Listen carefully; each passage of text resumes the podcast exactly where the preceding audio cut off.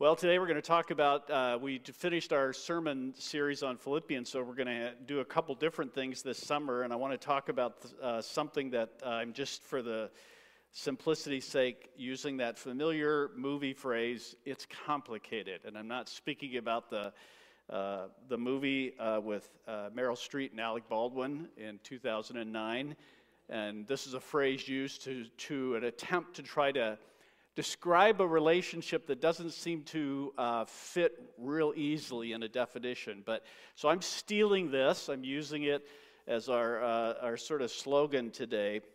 Uh, I could have used other ones. Uh, sometimes pastors get together, you shouldn't know this, but we say, you know, the ministry would be great if it wasn't for the people. Um, so I didn't use that phrase for several reasons. Uh, that's why I'm not even going to tell you about it.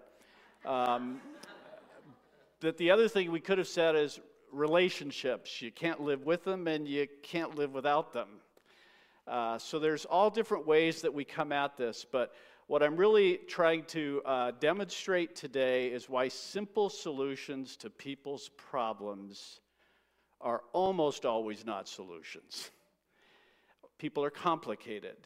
And I don't think that's really news to many of you, but there's sort of a sub theme here. This is really what, why, like, why am I even get on this topic at all? Well, I'm going to use this topic to explain why Red Cedar Church is committed to biblical counseling, what biblical counseling is. That's what we're going to use this sermon to uh, help us understand. And maybe the best way for you to begin getting some application out of this message is I'd like you to think of someone in your life right now, and I'm going to give you a couple different categories, uh, but there's other categories that you can use as well. But maybe think of someone that is difficult for you to get along with. Maybe not. Maybe not, no one's coming to mind. Um, maybe someone who, if you're really honest, there's times you can't even stand that person. Uh, or maybe think of someone you ache to fix them. I mean, you, you, you can see something that's broken in them and you just ache to fix them and feel frustrated at that process. Maybe it's someone you don't even know them, but they're kind of on the periphery of your life and you've just noticed you're kind of avoiding them because they're just the, they're the kind of person that you're just afraid if you get close to them, it's quicksand or there's just something about them that it's just hard for you to have a sense of respect for them or whatever it is. But you just have this tendency, almost subconsciously, to avoid them. So I'd like you to think of that person, whatever that category, and kind of as we talk through, see if in the process of looking at, at the scripture this morning, the Lord doesn't use this moment to broaden your grasp of these individuals and even give you some compassion for them. So I want to start with the, the, uh, the passage um, in Second Chronicles, the one that Ben just read for us, Second Chronicles 26. It's the story of a king, a king named Uzziah. You don't need to know much about him. Uh, there's, we're just going to use them as a quick illustration. There, there are so many of the kings in Second Chronicles we could have used. But Uzziah becomes king. And in fact, it says it at the age of 16, he, uh, he began doing some amazing things. He began restoring some things because his father had drifted from the Lord. Um, he reigned for a long time. Second Chronicles 26, verse 3 says he reigned for 50 or for 52 years. And, and he did what was right in the eyes of the Lord. Verse 4 Many kings did not do what was right in the eyes of the Lord. In fact, he set himself to seek God. In other words, he didn't just passively seek to do the right thing, he intentionally, deliberately set himself to seek God. And then I want you to notice a phrase that you could read right by it, but it ought to be in bold, it ought to be in the largest possible font. In chapter 26, he set himself to seek God in the days of Zechariah, who instructed him in the fear of God. And when the days of Zechariah were over, guess what? Uzziah became proud, and Uzziah began his downfall. Uzziah starts out well, and he ends bad. You know, there's some people who start out bad and end well. Can you think of them? Anybody like that? Samson is one of those, right? People are complicated. John chapter 9, uh, i am going to uh, go through a number of verses right now. Um, John chapter 9, these are verses are all in your uh, bulletin, by the way. In John chapter 9, there's a scene where uh, a man is born blind, and the disciples are with Jesus, and they ask him this question Who sinned, this man or his parents? You see, for the disciples, suffering wasn't complicated at all. Suffering was because someone personally sinned. All of suffering could be lumped into that one little circle. Either someone sinned, the parents, or this guy, to which Jesus said, Neither. Not exactly. Suffering isn't just because of someone's sin. Or a little bit later, several years later, when Peter and the other disciples have seen enough of Jesus and finally asks this question Who do you people say that I am? And Peter says, Why, you are the Christ. And to which Jesus says, Blessed are you, Simon Barjona. You didn't get this answer all by your own rational thinking. The Holy Spirit Himself revealed this to you. Just a couple verses later, he has to say to the same Peter, Get behind me, Satan. People are complicated. Uh, Romans chapter 8.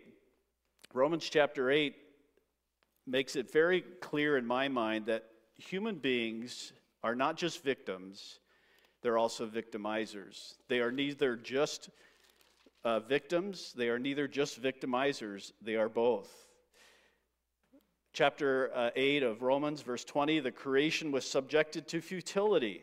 In other words, because sin came into the world, the creation itself, our world is broken. You should know this, right? Uh, I'll just tell you real quickly. I wasn't even planning to say this, but so Kathy and I have this funny story to just show you how our memories aren't that great. Uh, we had a time when we were camping with all of our six kids, and uh, we went to do, do s'mores or whatever it was, right? And the chocolate was missing. Well, okay, we're going to find out who stole it. And I mean, we lined them up. We, we got no responses whatsoever. We told them, but they wouldn't even get punished. I mean, we tried every interrogative technique we could think of. We then got them away individually and grilled them. Uh, and short of threatening them with hell, we did not get a, an answer from them. All of them were just, no, no. And then it was a few moments later we discovered that uh, someone, who will go unmentioned, um, had misplaced the chocolate somewhere else. Uh, so we have forgetful memories. The world is broken, and things affect us in creation. And that's what he means by the whole creation has been uh, uh, subjected to futility. In verse 21, it will be set free one day but then, verse 22, we know that the whole creation has been groaning together in the pains of childbirth together until now. And not only is physical creation broken by sin, but we ourselves groan inwardly. We who have the first fruits of the Spirit, we still groan inwardly. This shouldn't be news to us, right? Our world is broken. We are the victim of a broken world there's thorns and thistles in the world, and they affect us. And the sins of other people impact us. And our own sin contributes to that vicious, chaotic cycle. So we are both victims and victimizers. So it's complicated. But today, what I want to do is give to you a brilliant, I've never found anything better than this, a brilliant and biblical understanding of the human condition that plays out in every single relationship that we have. This simple uh, diagram, I think, helps you understand you, and it also helps uh, you understand others in your relationship with them as well. And I'm going to give credit to David Powlison, uh, who was one of the fathers of biblical counseling, who came up with this. In fact, it seems to me like he doesn't, uh, he may have put it in some book somewhere. I saw him give a lecture one time and demonstrate this. Uh, you can find this in the book I Still Do by Dave Harvey, who says, Here's a simplified way to understand the complex influences that shape relationships. So here we go five circles that make us up. At the very center of us is our human heart. Our human heart. Proverbs 4 says, Keep your heart with all diligence. Why? Because you see, your heart, from your heart flows everything. Everything flows from your heart. The very springs of life flow from it. In Matthew 6, Jesus says, Where your treasure is, what? There your heart is also. In other words, your heart is the factory of all your desires that run your life. Where your treasure is, there your heart is also. James chapter 4, which we'll look at next week, it's kind of an application or sort of a demonstration of this message today. Uh, James chapter 4 says that every single conflict that you have is actually a heart problem, not a circumstantial one. Think about that for just a moment. So, the human heart, uh, the very center of us. Uh, the next circle is uh, that human heart is physically embodied. You're not just a heart floating free or a soul, it might be a synonym to heart there, but it's, it's encased in a body. And our bodies, our physical bodies, directly affect our souls. We have a vulnerable frame.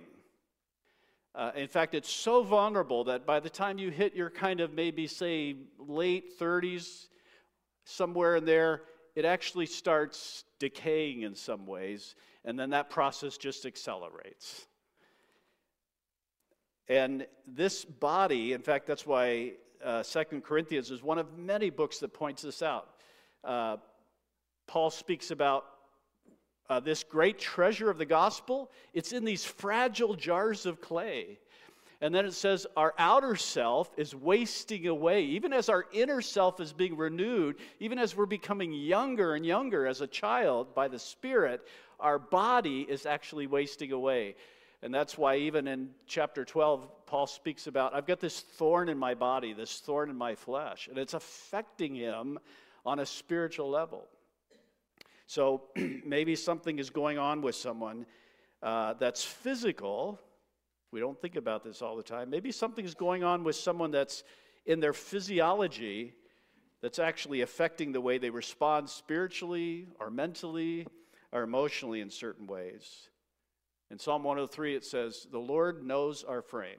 He's mindful that we're but dust.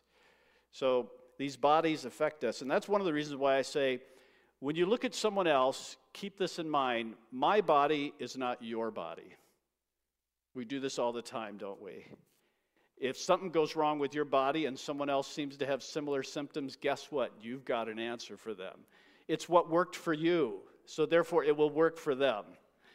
Uh, and and you, you might have a body that's prone to addiction. And you might think, you might not get someone who, um, or, or better yet, you may have one that's not prone to addiction, and you may not understand someone who, whose body is prone to, to addiction. What works for you in resisting addiction will not work for them. Some people have different pain tolerances. Uh, some people are genetically more vulnerable in certain areas than other people. So, all these are ways that our physical body uh, affects us. And then, of course, that physical body is socially embedded. If the body is the nature issue, then this circle is the nurture issue. Nature, nurture, the ongoing discussion that no one's ever really been able to, to solve. But another way of saying this that Dave Harvey says in his book, uh, I Still Do, he says it this way We all have stories, stories of origin, that impact how we respond to temptation. We all have stories that impact how we respond to temptation. Uh, so, uh, Exodus chapter 20. You shall not bow down or serve other false gods, for I, the Lord, your God, I'm a jealous God. What does he say? I visit the iniquity of the fathers on the third and fourth generation. Now, this is not saying that I'm punished for my great grandfather's sins. It is saying I'm affected by my great grandfather's sins, or my father's sins, or my mother's sins. So it's not just your own environment, it's also your parents' parents' environment as well. This has proven itself over and over in sociological studies. Uh, so, some people might grow up in an abusive home and that shapes them. Some people might not grow up in an abusive home, but they might grow up in a passive home. Sometimes we don't think about this, but some people grow up in a home where they're just passively loved. They're just kind of there. You got a responsibility, you raise your kids, and off they go. They're not proactively loved. Even that affects people uh, in, in their trajectory. Uh, and then, of course, some people grow up in homes that where they received lots of discipline, and as a result, they're disciplined. We wonder sometimes why other people don't have discipline. Sometimes it may have to do with the home they grew up in, or even the home their parents grew up in. Uh, some people grow up in homes where they're used to seeing their parents repent, but many grow up in homes where they never even once heard their parents say uh, that to own their sin in the full, robust way, and so forth and so forth.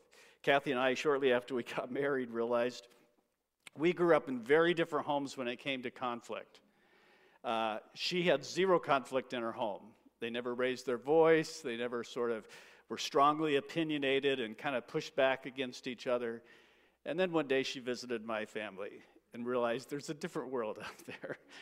Um, and my, my family wasn't happy unless someone was fighting with someone else. But um, uh, now, let me say one thing about this socially embedded process is that this is not determinative of who you are. It's not determinative. These things that have affected you are not in hard cement, forever unchangeable. They're not determinative. However, these past relational experiences significantly impact your trajectory. Now, that heart, which is physically embodied and socially embedded, is also spiritually embattled. Ephesians chapter 6, we don't wrestle against flesh and blood. We wrestle against rulers and cosmic forces. Or consider this beautifully profound verse that is meant to be read in very, very slow motion. For the desires of the flesh, your instinctive, natural human desires. They're against the Holy Spirit. So when you're converted and Jesus comes to live inside of you, you have the Holy Spirit. Something new begins that was never there before. Yes, you had a conscience before. Yes, you felt guilty. But now suddenly you have been invaded by an extraterrestrial being who sets himself against your natural tendencies so that you cannot do the things that you want to do come to Jesus and begin to experience a lifelong, horrific, relentless battle.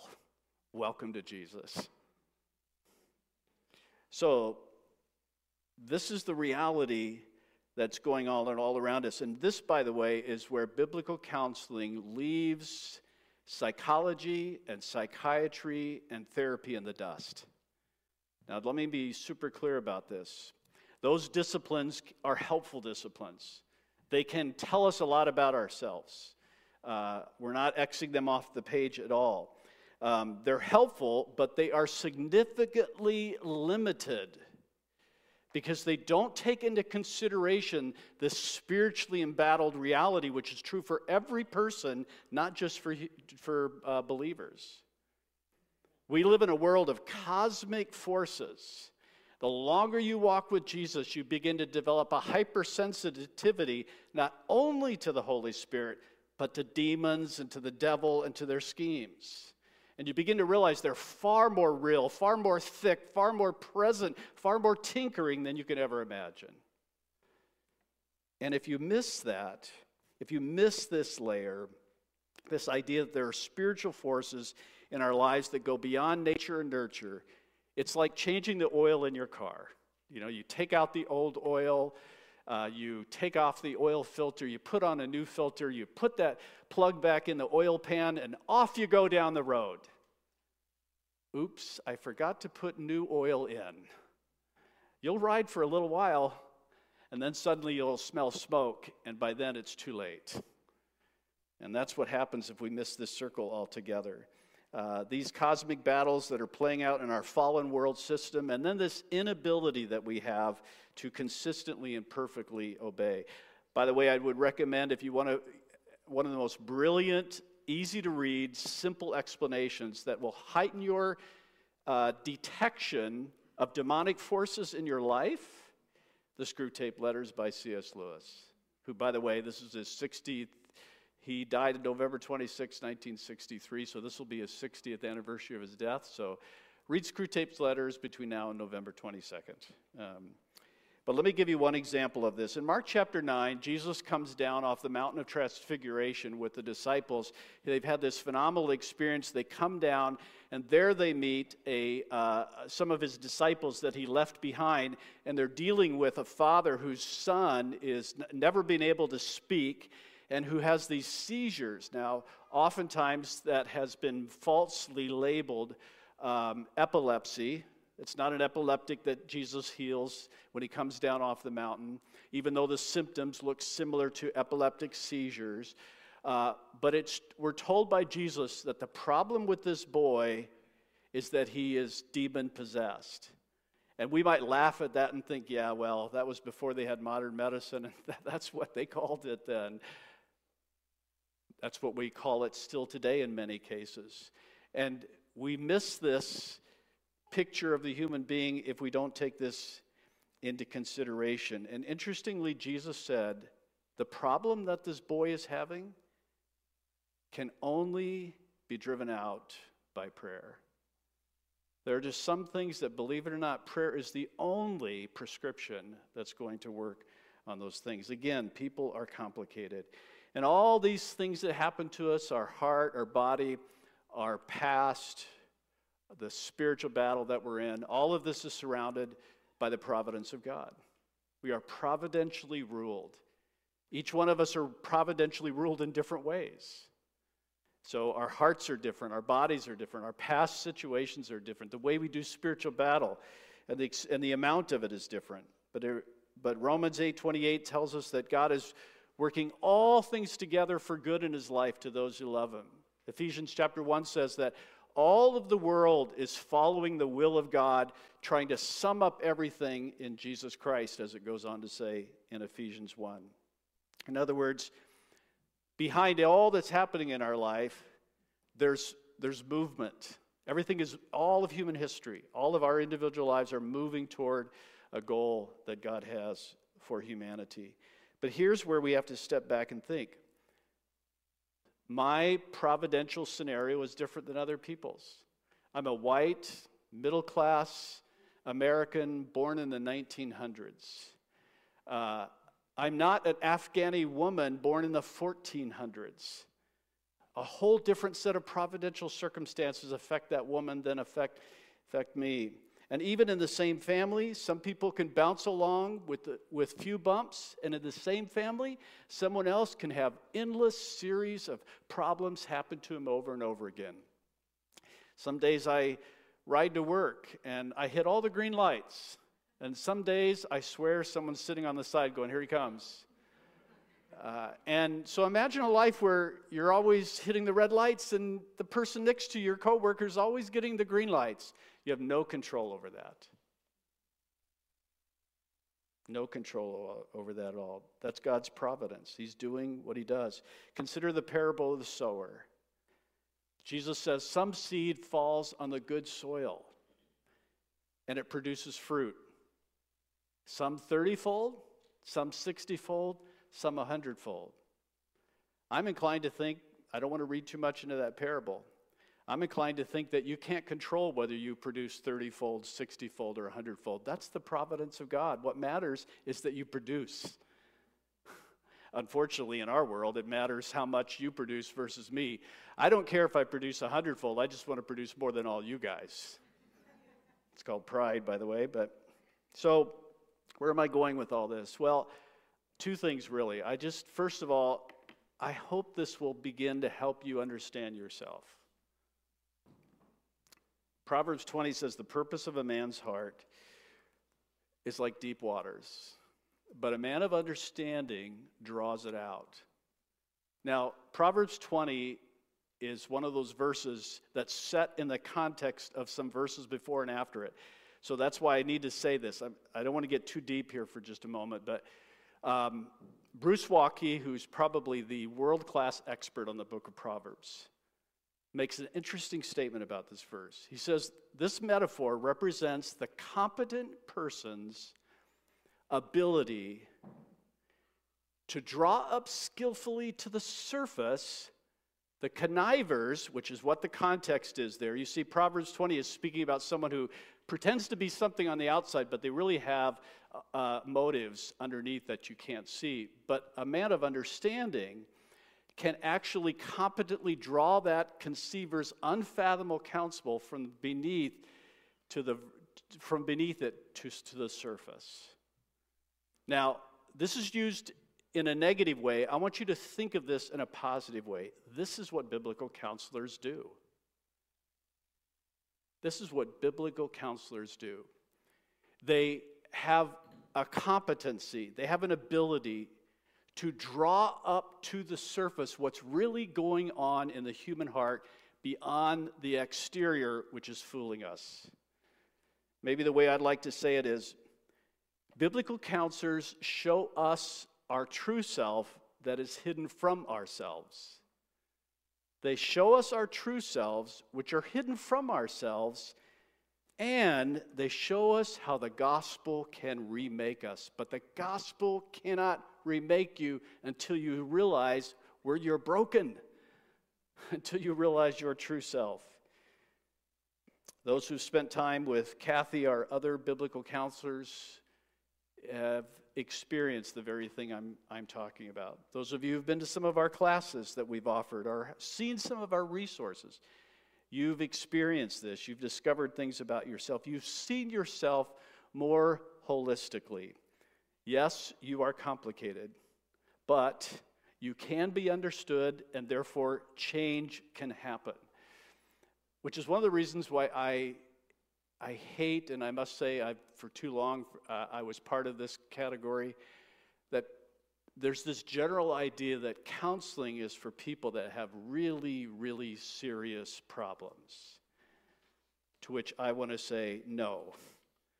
Counseling is for people who are tired of superficial solutions that aren't working and want deeper discipleship. It's for people who want surgery for an area where they're spiritually stuck.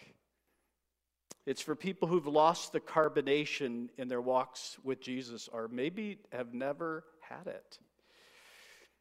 It's for people who want and need a affirming dose of reality because they've yet again, like I have too frequently, fallen for the idea that somehow I can find paradise here if I keep chasing it. People who get caught up in building their own kingdom. That's who counseling is for. And that's why I would say every Christian sooner or later needs one or two sessions of serious biblical counseling or one or two seasons of serious biblical counseling. Something far more helpful than the necessary preventative medicine of normal small group discipleship. I'm not discounting small group discipleship. That's preventative medicine. We need that a lot more. But we also need this surgical process as well. So, understanding yourself. And then I would say relating to others is the other thing I want you to see here. Again, think of that person. Remember at the beginning, whatever that person was, I encourage you to have in mind. James chapter 3 describes the contrast between the wisdom from above versus the wisdom from below. And so it, when it says, if you have bitter jealousy and selfish ambition in your hearts, then don't boast. In other words, don't be confident about your analysis of someone else. That's my reading into this. So if you have bitter jealousy and selfish ambition in your heart, which, by the way, you probably don't even know you have it in your heart, don't be so confident that you know and understand the other person. You're really being false to the truth. And then he goes on to describe that the wisdom that comes down from above. And then he goes on to describe what it is. So take something, for example, and this is where I think our oversimplified formulas that work for us don't always work for others. But take something that is as common as depression. Is depression a result of personal sin is depression personal sin and something else? Or is depression caused by something that isn't personal sin and something else? And of course, the answer is yes. It's complicated.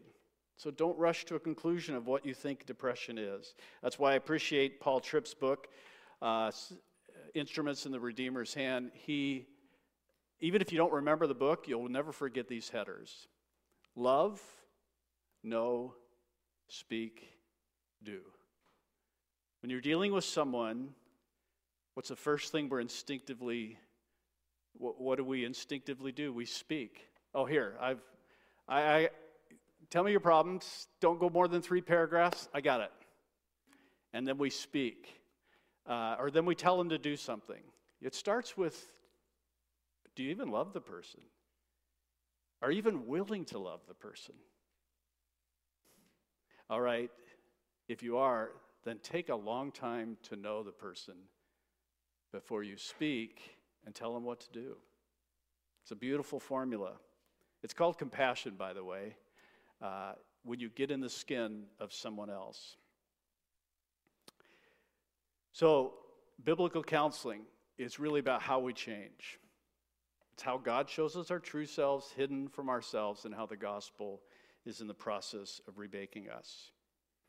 And uh, I want to just, as we come to the table here and think about this, I think there's a very helpful application for all this, but I'm going to pause for a moment, let the worship team come forward, and also the guys serving the bread and cup this morning.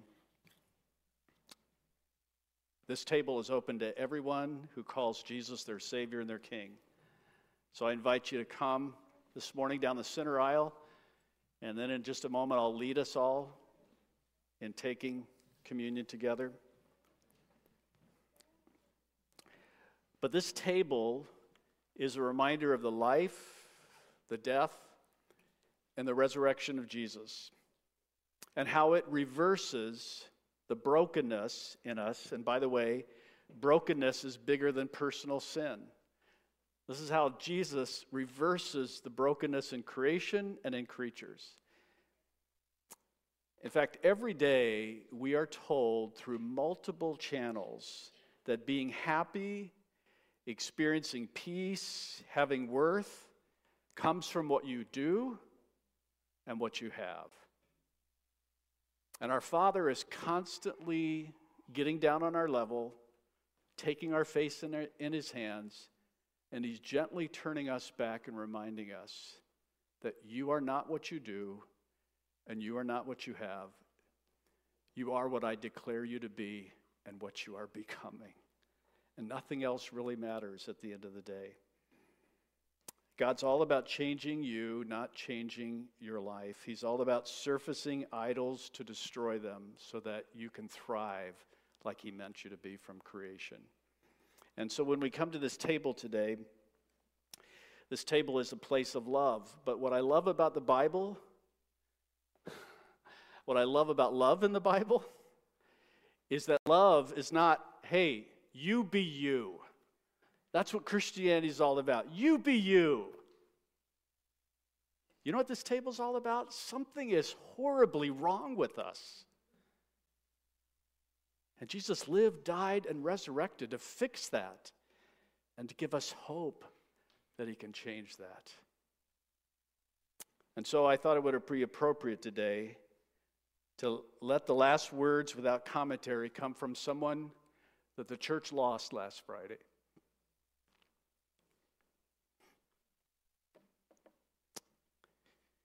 His name was Tim Keller, and many of you have heard of his name. He was a pastor in New York City, but he was much more than that. Tim Keller was a prophet to the whole church. And Tim Keller was a historically rare prophet in that he was a gentle prophet. He was John Newton and C.S. Lewis combined in a way no one else has ever been.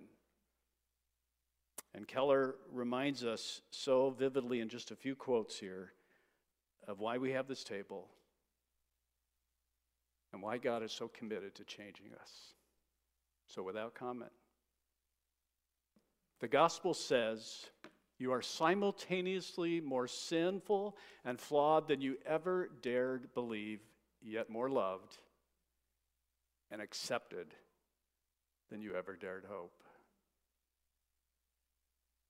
The gospel is that I am so sinful that Jesus had to die for me, yet so loved and valued that Jesus was glad to die for me.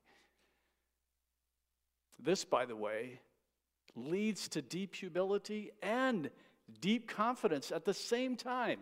I can't feel superior to anyone, and yet I have nothing to prove to anyone. And finally, to be loved but not known is comforting but superficial. To be known and not loved is our greatest fear. But to be fully known and truly loved is, well, a lot like being loved by God. It's what we need and what we have more than anything. Let's take a moment and pray.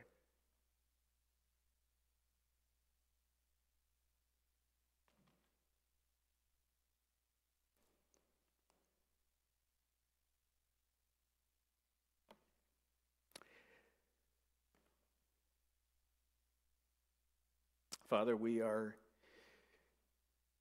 continually amazed, not that you love us so much, it's how you love us that is so brilliant and holistic and all encompassing and so costly and yet so freely given to us.